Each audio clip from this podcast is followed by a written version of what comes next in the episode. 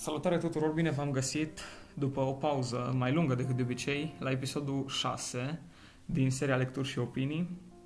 Astăzi o să abordăm ceva puțin diferit și îl las pe, pe Andrei să, să vă zică de ce. Astăzi vorbim despre opera Creștinism pur și simplu a lui C.S. Lewis, un autor de care sigur mulți dintre voi ați auzit și de ce este puțin mai special, cum a zis Petru, că C.S. Lewis nu a fost catolic, ci anglican, dar uh, în întreaga lui operă și, uh, și în această carte pe care o vom discuta astăzi, el sublinează importanța unității dintre creștini, unității și de credință și, și de colaborare, să fim, să fim mereu deschiși către discuții cu celelalte confesiuni. Uh, C.S. Lewis a fost profesor universitar, uh, scriitor și apologet el s-a convertit la creștinism, a crescut într-un mediu, într-un mediu secularizat, așa cum este, cum este Occidentul de cam de 100 de ani. El a descoperit credința la o vârstă adultă, la maturitate, și a scris și o carte numită Surprins de bucurie, în care povestește convertirea sa, cum s-a petrecut. Cartea despre care vorbim astăzi, Creștinism pur și simplu, este o carte apărută pentru prima oară în 1952 și, în general, când cărțile sale, care în perioada aia secolului 20, inclusiv în perioada războiilor mondiale, cred că e interesant să le citești știind că uh, autorul trecuse prin războaiele mondiale, care bineînțeles au avut un impact uh, puternic și în general că trăia în secolul 20, care știm cât de, cât de agitat a fost, ca să zic așa. Da, și luptat în primul război mondial, Da. lui menționează... Da, menționează la un moment dat în carte. Da. Uh, în orice caz, cartea, de fapt, a fost pentru prima oară spusă ca, o, ca niște, sub forma unor conferințe difuzate la radio și apoi uh, a fost uh, transcrisă și, bineînțeles că ușor uh, modificată acolo unde era cazul. În română a apărut la, la Humanitas, adică cel puțin la Humanitas, posibil să fie apărut și la alte edituri pentru că e foarte cunoscută și autorul e foarte cunoscut. E foarte ușor accesibilă din, în orice librărie o găsiți.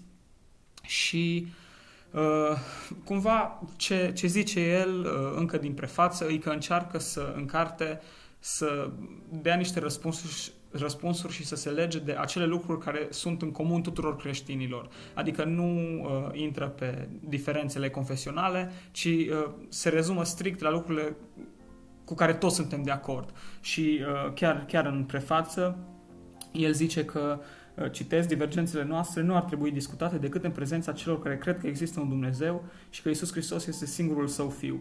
Deci exact cum zicea și Andrei, uh, el e de părere și subliniază lucrul ăsta că nu are rost să ne certăm între noi de față cu ceilalți. Mai bine îi convingem pe toți că uh, o formă sau alta de creștinism e bună și apoi putem discuta între noi care da, dintre și ele. scrie la un moment dat C.S. Lewis că oricum uh, confesiunile creștine sau persoane care aparțin confesiunilor creștine diferite, oricum sunt mult mai apropiate și mai asemănătoare între ele decât un creștin și un necreștin, o persoană de altă religie sau fără, fără o religie. Uh, cartea este împărțită în patru părți, uh, așa împarte autorul, dar în primele două părți el se adresează mai mult publicului larg, deci nu neapărat nu neapărat creștin convins, să zic așa, iar în ultimele două părți spune că de acum, uh, de acum voi trata, voi vorbi ca și cum creștinismul ar fi adevărat. Deci ultimele două capitole sunt adresate celor care uh, se consideră creștini, dar uh, uh, în continuare au întrebări, nu? Da, în continuare au întrebări și au, au o căutare. Uh, prima parte este despre bine și rău, intitulată Bine și rău, ok pentru înțelegerea Universului. Iar a doua, ce cred creștinii? Pentru că de multe ori uh, concepțiile sau de multe ori în societate sunt unele lucruri care se atribuie creștinilor sau credinței creștine care de fapt nu sunt, nu sunt chiar așa, ci sunt ori mai nuanțate, ori complet diferite. Iar pentru a le înțelege trebuie să faci un studiu mai, mai larg, nu doar să citești din presă anumite articole sau să iei niște lecturi pe sărite niște lecturi critice. El chiar zice la un moment dat așa, într-o notă ironică, o critică, uh, că oamenilor care vin și ne reproșează nouă tot felul de prostii, care de fapt nu se regăsesc în creștinism, ar trebui să le zicem să că să nu mai citească cărți de adus pe care nu le înțeleg, adică Biblia și să își vadă de treabă, ceva de genul ăsta. Da, asta referitor la, la simplificări și la, la neînțelegerea unor metafore, unor uh, simboluri din Biblie. Iar ultimele două părți uh, sunt adresate, cum spuneam deja, uh, celor care sunt creștini și uh, aș motiva, aș motiva necesitatea de a fi un creștin practicant prin uh, ce spune C.S. Lewis uh, în această carte, că odată ce ai acceptat creștinismul, câteva dintre învățăturile sale principale trebuie avute în vedere zilnic, un timp oarecare. De aceea rugăciunile zilnice, lecturile religioase și mersul la biserică sunt părți necesare ale vieții creștine. Trebuie să ni se aducă mereu aminte ceea ce credem. Nici această credință și nici oricare alta nu rămân automat prezente în minte, ele trebuie hrănite. Iar uh, autorul spune asta pentru că este o persoană realistă, adică uh, chiar mi-a plăcut asta în, uh, în, în timp ce citeam acest volum, că nu se preface că atunci când tu te consideri creștin, gata, totul va fi, va fi bine și nu vei mai avea ispite și nu vei mai avea încercări, ci își dă seama că noi, firea noastră umană este decăzută și atunci mereu vor exista distrageri din exterior care vor tinde să ne îndepărteze de pe această cale și de aceea e nevoie să, să ne hrănim această nevoie spirituală.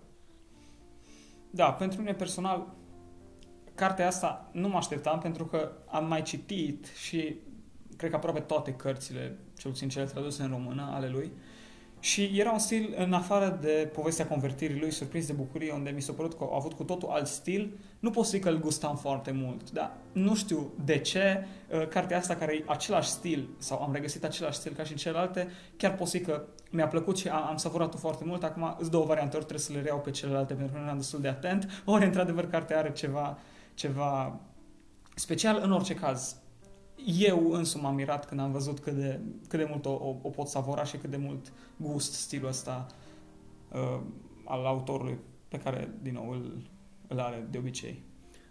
Da, sincer, uh, poate ți-a plăcut stilul acesta, ca să zic, mai urât utilitarist, pentru că de multe ori noi avem nevoie de argumente ca, și, ca să ne apărăm credința și argumentele pe care le oferă C.S. Lewis în această carte, în timp ce o citești, par imbatabile și pare că, că doar așa poate să fie. Da, adică da, da, da. Nici nu te mai gândești că este diferit. Are niște argumentări uh, foarte logice din punctul, și din punctul meu de vedere. Și mi-a plăcut, uh, mi-a plăcut că e simplă. Uh, am observat asta la, la scritorii anglosaxoni, că tind să simplifice lucrurile, filozofia, teologia, ca să o facă mai, mai apropiată de oameni și mai familiară. Și folosește multe analogii care, deși sunt imperfecte, uh, ușurează lectura și o transformă aproape ca într-o, într-o poveste. Așa, se tot, se tot dau exemple despre situații ipotetice, situații cu care fiecare ne întâlnim și atunci face totul mai, mai ușor de înțeles. Uh, bineînțeles, dacă vrei să studiezi aprofundat uh, aceste teme, te vei duce la autori care, care o fac într-un mod mai științific și mai academic, dar pentru publicul larg și și pentru și mie mi-a plăcut lucrul acesta că, că nu a trebuit să să am cunoștințe foarte mari de filozofie, teologie ca să, ca să înțeleg cartea. Da, exact, exact asta e și că uh, în acest stil simplu și foarte ușor accesibil și de înțeles, el propune și uh, susține și orice argumente în favoarea unei credințe pe care am văzut-o foarte autentică și ageră, așa pot să zic, inteligentă, care te provoacă. Adică nu... Cred că și el zice în în carte, că mai e posibil să încurc cu altele pe care le-am citit, uh, că nu se rezumă la imaginea lui Dumnezeu pe care o avem ca și copii mici, adică nu te lasă cu cu imagini greșite sau cu imagini simpliste, ci uh, tocmai metaforele astea și încearcă să simplifice niște lucruri care de fapt sunt destul de înalte și foarte... care te provoacă, care pe mine personal m-au provocat și într-adevăr, exact cum ai zis tu, dă niște explicații atât de logice încât te gândești că e te duci cu o carte de genul ăsta la toată lumea care, nu știu, care nu crede în Dumnezeu, eu dai și nu mai are cum să, cum să nu creadă. Bine, ar fi bine să fie da, așa. Da, ar, ar fi foarte, foarte frumos din punctul nostru de vedere să fie așa. În orice caz, de lungul cărții uh, sunt abordate foarte multe, exact cum ai zis tu, chestii comune din viața de zi cu zi cu care te întâlnești.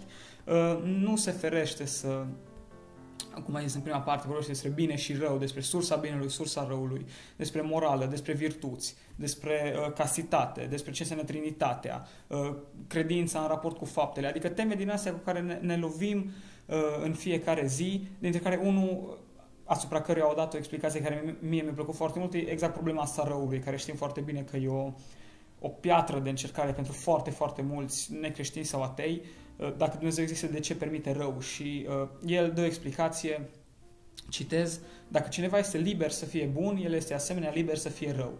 Iar libera voință este ceea ce a făcut răul să fie posibil. De ce atunci le-a dat Dumnezeu oamenilor liberă voință? Pentru că libera voință, deși face răul să fie posibil, este și ceea ce dă valoare dragostei, binelui și bucuriei. Eu zic că aici se regăsesc foarte bine stilul ăsta plăcut, foarte uh, accesibil, dar care se referă în același timp la probleme și la uh, chestii care frământă umanitatea nu de, de atâta timp. Da, când privești din perspectiva asta, uh, îți dai seama că fără libertate, de fapt, nu există nici bine, nici rău, ci doar, uh, doar determinism. Un teatru de păpuși, Doar da. să, ne, să ne îndreptăm către ceva ce era inevitabil. Da. Uh, cum ai zis, cartea abordează temele mari ale creștinismului și nu, nu, nu putea să omită virtuțile. Uh, sunt uh, șapte virtuți, iar primele patru despre care C.S. Lewis spune că, da, primele patru virtuți sunt acceptate și ușor și de cei care nu sunt creștini, sunt virtuți comune ale, ale firii noastre umane uh, și stoice, dacă pot să le numesc așa. Uh, iar apoi sunt cele trei virtuți teologale cu care apar anumite probleme pentru că nu sunt atât de, atât de ușor de înțeles și necesită un efort din partea noastră ca să, în primul rând, ca să conștientizăm că sunt virtuți și apoi ca să ne dorim sau ca să le căutăm cu adevărat. Și acestea sunt uh, caritatea, uh, dragostea, iubirea, dar uh, în, în terminologia lui C.S. Lewis este numită caritate, speranța și credința. Nu neapărat în această ordine, dar uh, așa, așa apar în carte. Da, el, el în ordine să le prezintă, cumva el dedică un, câte un scurt capitol fiecăruia, fiecăreia uh, și de fapt credinței îi alocă două capitole. În primul, despre caritate, vorbește foarte interesant ca dragostea fiind un exercițiu de voință. Adică nu e ceva ce... Nu e atât un sentiment pe care, zice și el, poți să-l ai sau să nu-l ai și atunci lipsa lui nu, nu poate să constituie un păcat, uh, ci e mai mult un exercițiu de voință, adică să în, trebuie ca și creștin să încerci și să, să tragi, să te comporți ca și cum ai iubi. Și zice și el că uh, dacă nu știi ce înseamnă, gândește-te și cu siguranță o să ai răspuns. Nu? Zice și față de ceilalți și față, față de Dumnezeu și atunci, uh, zice el, această dragoste va și crește tot mai mult, în mod exponențial, atât timp cât tu o, o antrenezi pur și simplu ca și, ca și orice altceva, ca și orice alt antrenament, la fel vede el și, și dragostea. Da, practic e nevoie de o mică autosugestie la început, iar apoi o să descoperi pe parcurs că că această voință crește în tine tot, tot mai tare. A doua virtute pe care o discută C.S. Lewis în carte este speranța. Speranța creștină că împărăția cerurilor este punctul final și răspunsul năzuinților omului către Dumnezeu. Speranța că dincolo de lumea aceasta uh, mai există o altă lume care ne va împlini acele dorințe care nu se pot împlini pe, pe pământ. Și uh, explică autorul că orice dorință omenească uh, are mijloace prin care se poate împlini. Ori are mijloace aici pe pământ, cum, este, cum sunt dorințele naturale, biologice, adică uh, foamea, instinct, instinctul sexual sau uh, dorința de a avea o comunitate, dar există, chiar dacă ajungem să ne satisfacem aceste dorințe, există mereu dorința de a avea mai mult, cumva o tendință către către perfecțiune, către, a, către ceva absolut și uh, conform autorului această dorință nu se găsește în lumea materială, deci cumva el identifică această căutare ca ceva sădit de Dumnezeu în noi pentru ca noi să avem speranța în, în uh, împărăția cerurilor. Da, iar la final, așa cum ziceam, uh, se referă la credință în, în două capitole pentru că îi oferă cumva uh, două sensuri. În primul, uh, cumva combate o viziune din nou uh, a multor necreștini, cum că uh, creștinul acceptă, băbește niște lucruri care poate unor chiar sunt contrazise, nu? uh, cum să crezi că Dumnezeu crea lumea șapte zile când s-a demonstrat că există fosile de, mă rog, lucruri de genul ăsta, le cunoaștem foarte bine. Uh, și C.S. Lewis demontează lucrul ăsta și nu uh, spune că nu-i deloc, nu deloc la asta se referă credința, el chiar pune foarte interesant uh, rațiunea și încrederea, respectiv credința, le pune cumva împreună ca aliate împotriva a altor două elemente, imaginația și emoția. Și explică, mă rog, dă niște, din nou, niște metafore, niște explicații în care uh, îți explică cum uh, emoția și uh, imaginația omului poate să uneori să pună stăpânire chiar și pe rațiune și lucrurile astea se întâmplă în viața de zi cu zi și se pot întâmpla și în credință și tocmai credința creștină asta înseamnă să-ți păstrezi mintea limpede și dincolo de orice emoție provocată de, nu știu, un eveniment tragic sau orice altceva, să, să rămâi uh, cu încredere și uh, în, uh, în Dumnezeu.